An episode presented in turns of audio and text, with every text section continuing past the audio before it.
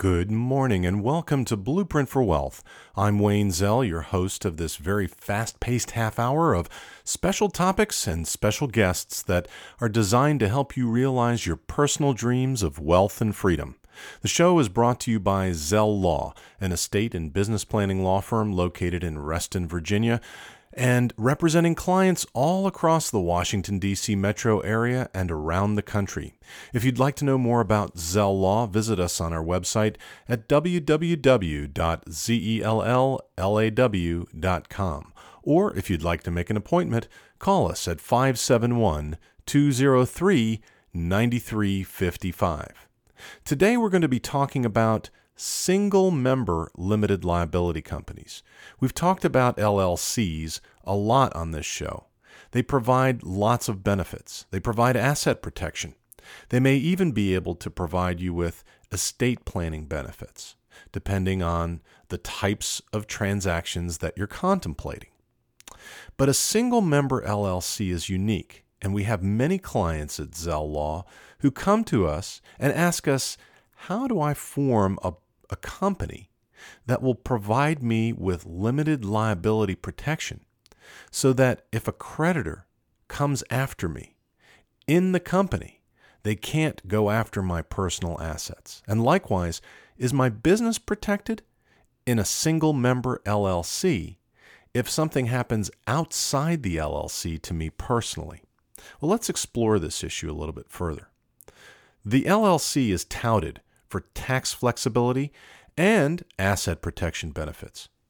While valid, single member LLCs are ripe for claims by creditors to pierce through the limited liability protection provided by state statutes all across the United States. For example, the creditor may argue that the LLC is merely your alter ego if you're a single member LLC, and they could say that there's no difference between you or the LLC.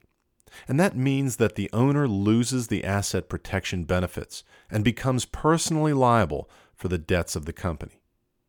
The basics of LLC well, what is a single member LLC? The person who owns the ownership interest, like shares, in an LLC is known as the member. It's the equivalent of a shareholder in a corporation. As the name implies, a single member LLC is a company that has only one owner.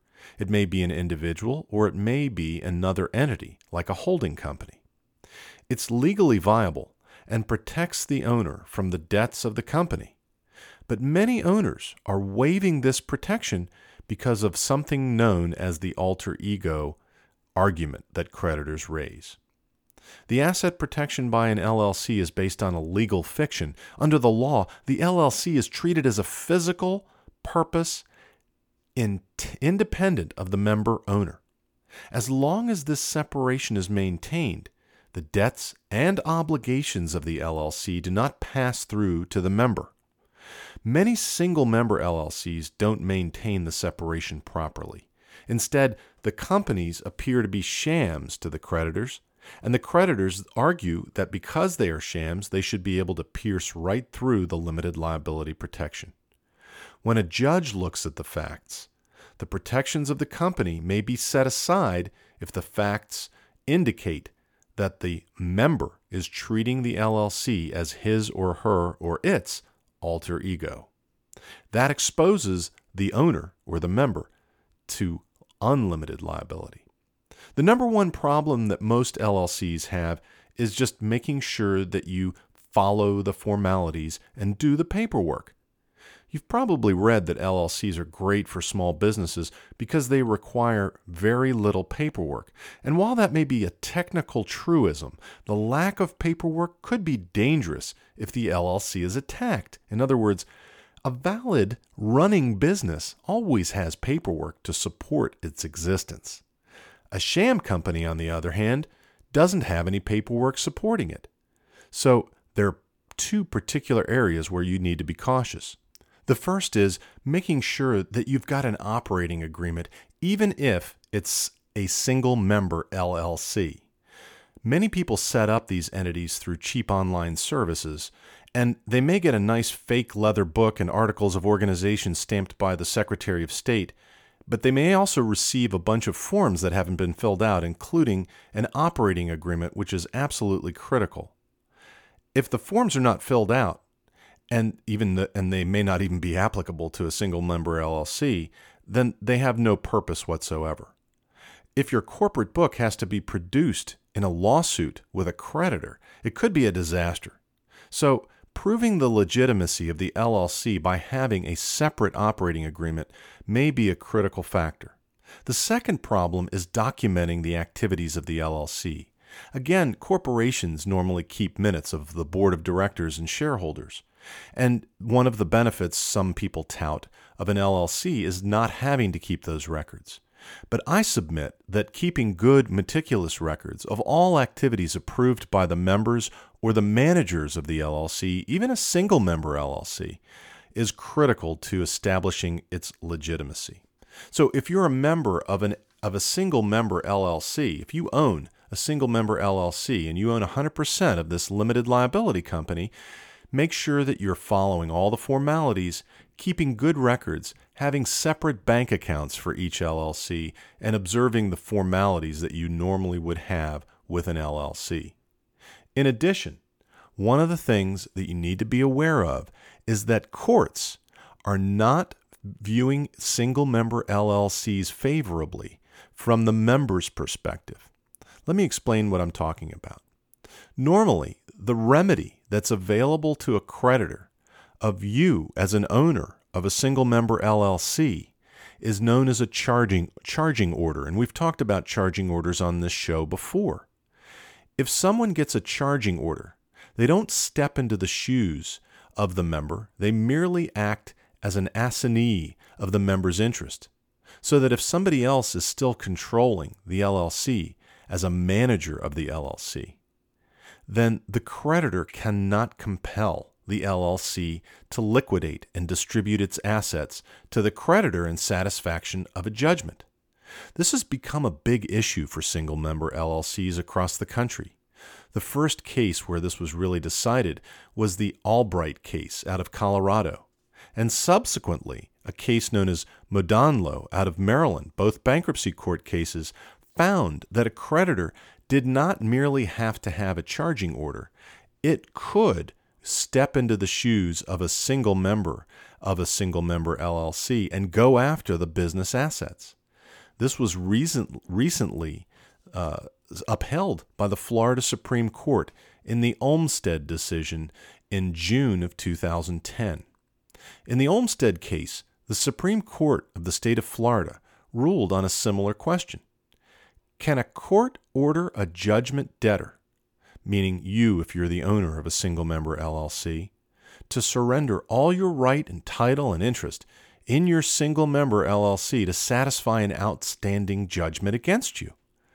The Florida Supreme Court concluded that the charging order remedy available under Florida law was not the exclusive remedy, and they allowed the judgment creditor to step into the shoes of the individual who was the single member of the single member LLC, and therefore could compel a liquidation of the entity.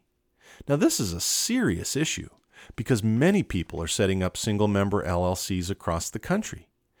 Does this indicate that the individuals who are setting up businesses today should not be using the LLC form if they're the only owners of the entity? Maybe particularly in a bankruptcy context, we cannot guarantee that the courts are going to look favorably on a single member LLC with respect to the owner's judgment creditors. So, therefore, a corporation may be a better choice if you're not willing to allow a second member to come in to the ownership of the entity. Now, it's possible that a husband and wife could create a single member LLC for tax purposes, but have it be treated as more than that for purposes of asset protection? Or could you bring in a family member or a child or someone else to own a small percentage interest in the LLC to give you more ability to argue that you should be entitled to asset protection because you are no longer standing as a single member LLC. So if your judgment creditor comes after you and tries to attack the validity of the LLC and go after its assets, then you, your argument may be stronger if you have another member owning the LLC that's not your alter ego, meaning that it's not just another entity that you control and you're the sole owner of. The courts look through these arrangements, and it's not just substance over form. They look to see who really is owning this other interest. And if there's true independence of ownership, meaning that you cannot control the other owner's decision process, then you may have actually created a protection that the Olmstead case threw out at least in the Florida statutes. Now, that doesn't mean that Virginia, Maryland, and D.C. would react the same, but we do know that the Modanlo case in Maryland indicated, at least in the bankruptcy context, that a single member LLC could be pierced by the owner's creditors. So, once again, we're looking at asset protection for you from the LLC's creditors, and we know how to do that observe the formalities, do all the paperwork on an annual basis, record minutes of all of your activities that really should be recorded, and keep good books and records, separate bank accounts, etc.